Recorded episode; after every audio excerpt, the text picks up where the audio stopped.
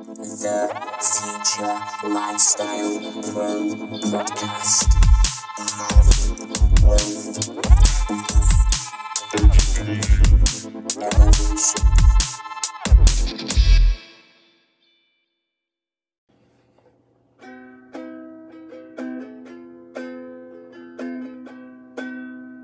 It's just another Matsy Monday.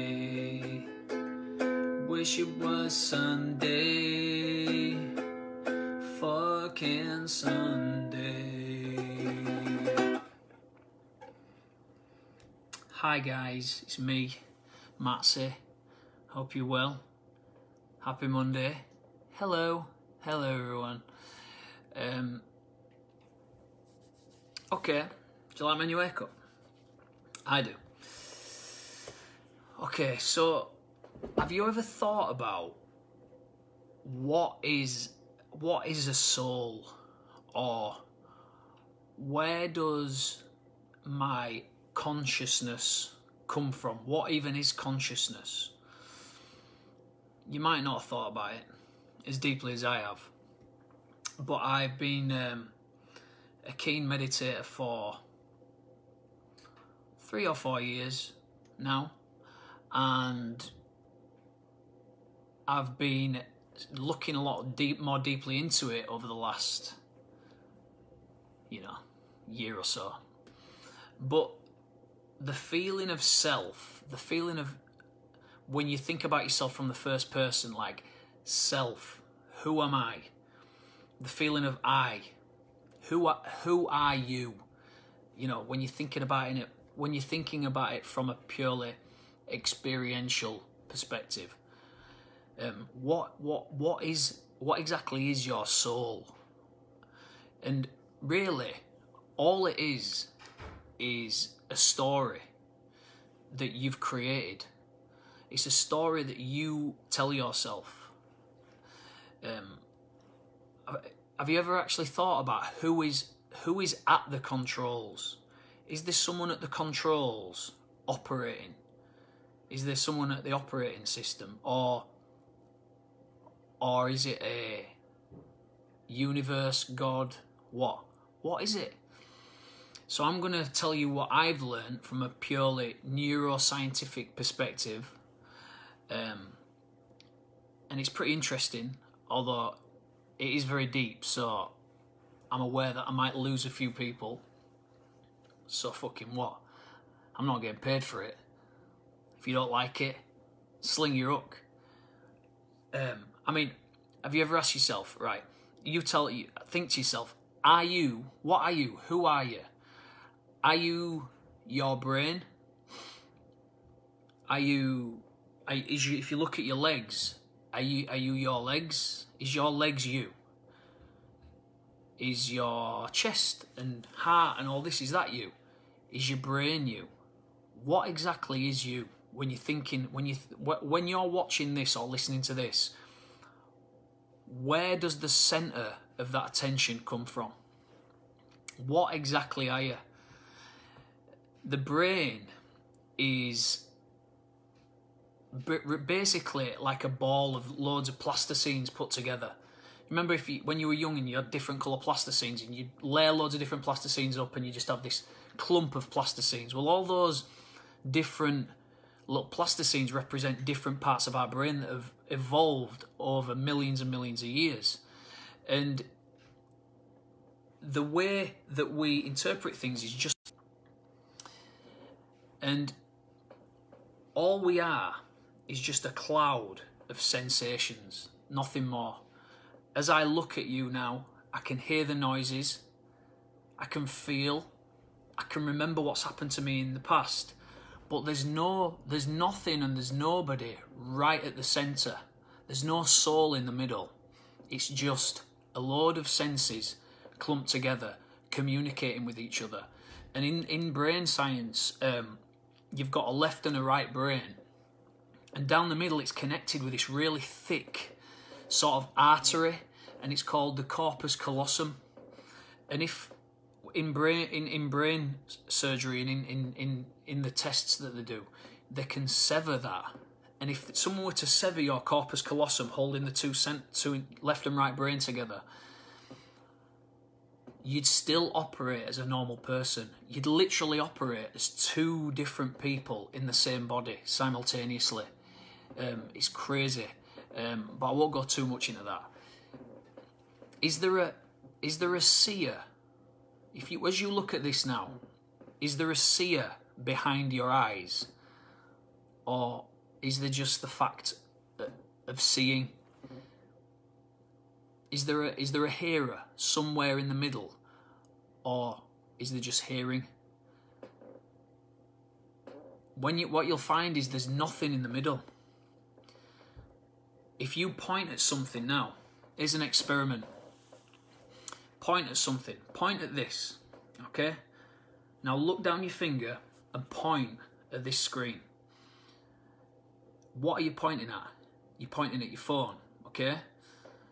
Point at something else. I'm pointing at a, a mouse on my desk. Now I'm pointing at a light. And now point back at yourself. What are you pointing at?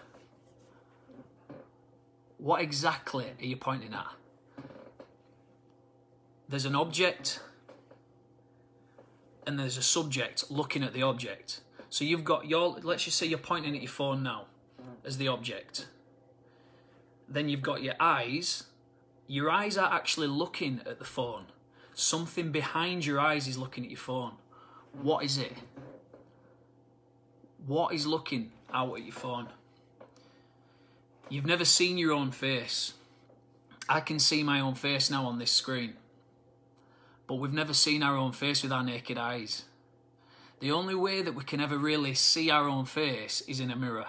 It's the only way we'll ever see our own face. And funnily enough, we mirror how people treat us. How people treat and act with us, we mirror back at them. Maggie Mazzaros, optic nerve. Yes, so we've got our eyes, we've got the optic nerve, so we're seeing. And then when we're hearing at the same time, those two senses are speaking to each other and it starts to build up a picture of what's actually going on. This is how, this is how our mind works, right? It's very complex, but it can be simplified. The way that people see us we and treat us, we mirror back, back at them. And we build up a, this is where self-belief comes from. If people treat us in a negative way, if people are mean to us and do bad to us, we start thinking badly of ourselves. And it's just the story that we've built up. All we do is build up a story because all we have is our senses, our sight, our hearing, our touch.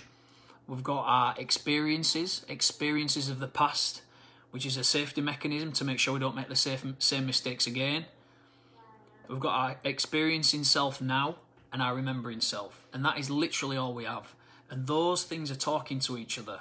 And when you really peel back the onion, you peel that onion right back of all the different layers of senses and memories and everything, all there is at the center of it is just pure awareness with all the stories missing. And this is what meditation is so good for. It's about accessing that without the story. It takes time and patience. How we think on a day-to-day basis builds up a story in our in our minds of who we are and how life is. Um, it's so even even the eye even making eye. This is why we can't make eye contact with people because we're worried that when somebody who's insecure you, you always know I always know someone who's very insecure because they won't make eye contact with you. Um, and really that's because they're worried about being figured out. They're, they're worried that, the that I will figure them out but that's just a story that they're telling themselves. And the beauty of it is that's a story and the good news is everyone thinks the same way. It's primal Everyone thinks in exactly the same way. And you can choose to start creating your own story right now. Literally, whatever story, bullshit story you've been telling yourself, why you're not good enough or why you're amazing and why you're so good, whichever one you've made up in your own head based upon the input of messages that you've been getting. But it's a story either way. And the good news is you can choose a new one right now. And yeah, all right, you might have to reverse other people's perception of you because you might change, but other people's perception of you might remain the same. So, how do you change other people's perception of you? Well, it might take time, but I think acting with humility, be humble, not arrogant. You know, you're not better than anyone, they're not better than you. You're both equal. Contribute, contribution, contribute, help other people. Do what you can to help other people, and they'll see that in you that you're that you're a selfless person. And also just having gratitude, just appreciating life for what it is, which is amazing. And people start to see you in a different light and they start to tell themselves a different story about you. And then you might just start to tell yourself a different story about you as well. And this is the, this is when you can really start to take control of your own life through the way that you think. Affirmations and meditation are another way that you can recondition your own mind. Affirmations are powerful because as a human, we need affirming. We need our parents to affirm us. Later on life, we need our peers, our friends, and as a teenager, we need them to affirm us. We don't always have, we aren't always lucky enough to have parents who will affirm us. We aren't always lucky enough to have peers who will affirm us as who we are. Some people are lucky enough to have a conversation with God, and God affirms them, but we're not all lucky enough to be able to do that. But you good, the good news is you can affirm yourself just through self talk through writing things down, through speaking to yourself. And meditation, listen, it's all worth it. But if you want a free month of the, the meditation app that I use from Sam Harris, it's based it's based upon science. It's based upon um, neuroscience and, and, and there's all kinds of different ways that you can take control of your own mind. Send me a message and I'll send you a free month of the Waking Up app. Anyway, a little bit of a deep one. I hope you understood it. Catch you later on, guys. Love you. See you later on. Bye.